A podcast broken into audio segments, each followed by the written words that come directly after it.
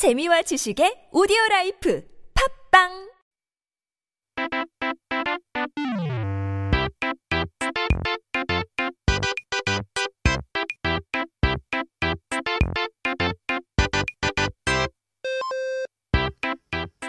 It's time for our word of the day. 그렇다면 사전을 한번 펼쳐 보아야죠. Let's have a look in our dictionary. 오늘의 첫 번째 단어는 바로 마누라인데요. 남성분들이 연애할 때는 이제 여자친구를 자기라고 부르다가 결혼을 하고 시간이 지나 같이 시간이 이제 오래되면 이제 자기라는 말을 찾아볼 수가 없고 마누라 하며 부르고는 하죠. 이제 그때쯤 되면 이제는 인생을 같이 살아가는 친구 같은 존재가 된다고 하는데요. 마누라는 보통 중년이 넘, 넘은 아내를 편하게 부르는 말이죠. Now, when guys are dating girls, they would call their girlfriend sweetheart, babe, honey. In Korean, we say 자기. But after marriage and lots of time passes, you can no longer hear that sweet honey word, but you would tend to call the wife manura. Now, that's apparently the time you know that you two are not just friends living the rest of your life together, you're more partners. Now, manura here is the term husbands call their wives casually. 그런데 이렇게 편하게 부르는 마루, 마누라는 이 단어 원래는 엄청나게 높으신 분들을 부르는 말이었던 거 아셨나요? However, did you know that this term manura is or was supposedly for very high people in position, royal people, so to say. 이제 마누라는 원래 마누라 마노라라는 단어가 바뀐 단어라고 하는데요. 임금님이나 왕족 아니면 양반 어르신들을 부를 때 붙이는 말이었죠. 이전에 영감님이라는 단어가 높은 계급을 가진 남성을 부르는 단어라고 배웠었죠. Now, a manura is a changed word from manora. It was used when you call kings, noble families, or very high class people. Now, the other day we learned about 영감님. It's used to mean men who are in high rankings, right? 이제 마누라는 그것보다 훨씬 높은 분들을 부르는 단어라고 했습니다. 이제 대비 마노라, 왕 마노라, 뭐 우전 마노라처럼 특히 궁전의 왕족들을 부를 때 존경의 의미를 담아 붙이는 이제 수식어였죠. 그렇다면 이렇게 높으신 분들을 부르는 단어가 오늘날처럼 편하게 부르는 말이 되었을까요? 안타깝게도 왜 이렇게 어, 변형돼 있는지는 정확히는 알 수 없긴 하지만 마누라 is a lot higher level than uh, 영감님. So 대비 마누라 or 왕 마누라 우전 마누라, and so on and so forth. You would add this word to the back to show respect to the noble class. And so, then how did such a word become so casual like nowadays? Well, unfortunately, we don't know exactly how it changed for the usage. 그저 19세기 이후 궁에서 나와 민간에서 쓰이기 시작하면서 중년의 아내를 뜻하는 이제 의미로 바뀐 것으로 추정. 한답니다. So what we know, however, is that the word was only used inside the palace, but um, I guess escaped, got out after the 19th century and was widely used amongst civil society.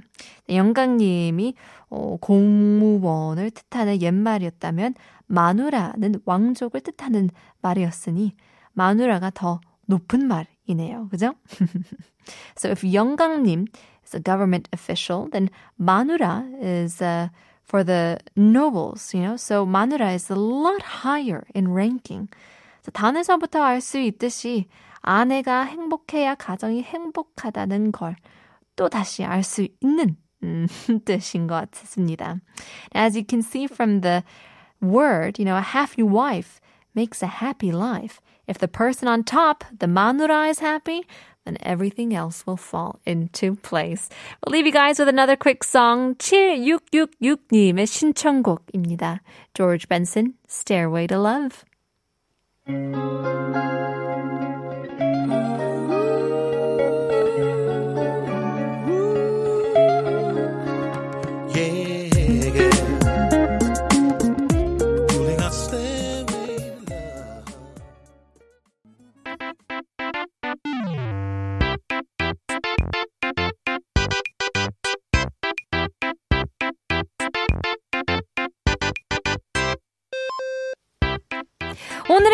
번째 단어입니다. Our second word of the day is 애물단지. 인데요.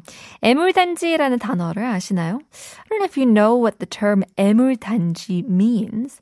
단지라고 하니 저번에 배운 뭐 신주단지처럼 뭔가 소중한 것 같은 느낌을 주는데요. 정말 그럴까요? So when you hear 단지, kind of reminds me of something similar to 신주 단지 where we learned last time, where we keep something valuable inside of it. So is that really the case? 같은 단지인 것은 맞는데요. 신주 단지는 고이 모셔두는 소중한 것이라면 어, 애물단지는 어떻게 하지도 못하는 곤란한 것을 말할 때 쓰는 단어라고 합니다. And so 단지 sure means the same. However, if 신주 단지 is what you keep something carefully inside, 애물단지 is a term that implies something hard to do something about. So 이 단어에는 슬픈 유래가 있다고 하는데요. There is quite a sad origin that comes from this term. 이제 단지는 우리가 생각하는 항아리가 맞고요. 애물에서 애는 우리 몸의 그 창자를 부르는 옛말이에요. 애가 탄다, 뭐 애 끓는다 라고 하는 표현도 창자가 아프다는 표현으로 모두 같은 애를 사용하는 표현이랍니다. So 단지 is the 항아리, the pot that we think about. And 애 here from emur is the old term for intestines inside our body. So in Korean, we sometimes say 애가 탄다 or 애 끓는다, our 애 burns or 애 boils. So these expressions come from the same 애 here, kind of feeling like we're uh, a bit bothered, very frustrated, very, very bothered by, very upset by something. 그런데 부모보다 자식이 먼저 죽는다면 그것보다 애가 타는 상황은 없겠죠. 그래서 애물이란 부모보다 먼저 죽은 자식을 일컫는 단어라고 합니다. Now, if you think about a case where a child dies before the parents, you know, no situation would be more upsetting, 애가 탄다, than that. Therefore, 애물 indicates the child who died before the parents. So 옛날에는 어린 아이들의 사망률이 꽤 높았어요. 뭐 지금처럼 뭐 잘 먹지도 못했고 어, 의료 체계가 잘 갖춰지지도 않았으니 그랬죠. 작은 아이를 죽으면 관을 장만하는 게 쉽지 않고 맨 땅에 그대로 묻어낼 수도 없어서 생각하고 생각해낸 게 바로 단지 무덤이라고 합니다. So in the past, infant mortality rate was quite high, right? So it's uh, or quite low, I would say. It's pretty understandable if you think about how the medical infrastructure was quite poor back then and they didn't have enough food to eat as the country was quite poor. So when a small child dies, it was hard to find a coffin that they would fit in. But they couldn't just bury them naked, just on the ground, however. So the method they found out is to put a child in the pot and bury them in the ground. 자, 아이를 단지에 넣어 땅에 묻는 거랍니다. 그래서 여기서 단지는 아이를 묻은 무덤. 를 이제 말하는데요. So 단지 here implies the grave or, or the tomb that the children were buried in. 죽은 아이를 평생 끌고 안을 수도 없고 그렇다고 그냥 버릴 수도 없어서 겨우겨우 선택한 방법이 애물단지 인 거죠. So 애물단지 was the method they had cho- cho- to choose at last in the verge of decision where they couldn't keep, you know, holding on to their dead child or they couldn't just throw them away either. 그래서 이렇게 슬픈 유래를 가졌지만 시간이 지나 무덤을 뜻하는 의미는 사라지고 뜻만 가지고와 가지기도 애매하지만 버릴 수도 없는 골칫덩어리를 뜻하는 단어가 된 거죠. So it was has such a sad origin, but as time went by, the meaning of grave kind of disappeared. And now the meaning of having a troublesome, ambiguous situation where you can't keep it, you can't throw it away, stayed with the term. 이제 이 단어만 보면 마음이 아플 것만 같은데요. Now I kind of feel sad whenever using this word. But, I mean, that's what history is. 이렇게 해서 애물단지 까지 배워봤습니다. Alright, well, let's take a, a, a look at our messages coming in. 이제 퀴즈 정답까지 하고 노래 한번 어, 들려드리겠습니다. Our quiz for today. 오늘의 퀴즈는 전쟁 중에 장군이 가장 받고 싶어 하는 복. 과연 무엇일까요? Getting in messages coming in. Uh, 6699님, 그리고 4417님. 두 분 다 항복! 정답 맞추셨고요. Yes! 2890님께서도 항복이에요. 9001님께서도 항복할게요. 라고 보내주시는데요. 정답입니다. Yes! 항복이라면 surrender 이라고 하죠. So of course, a general in a war would want to receive a surrender, 항복을 받고 싶어 하겠죠.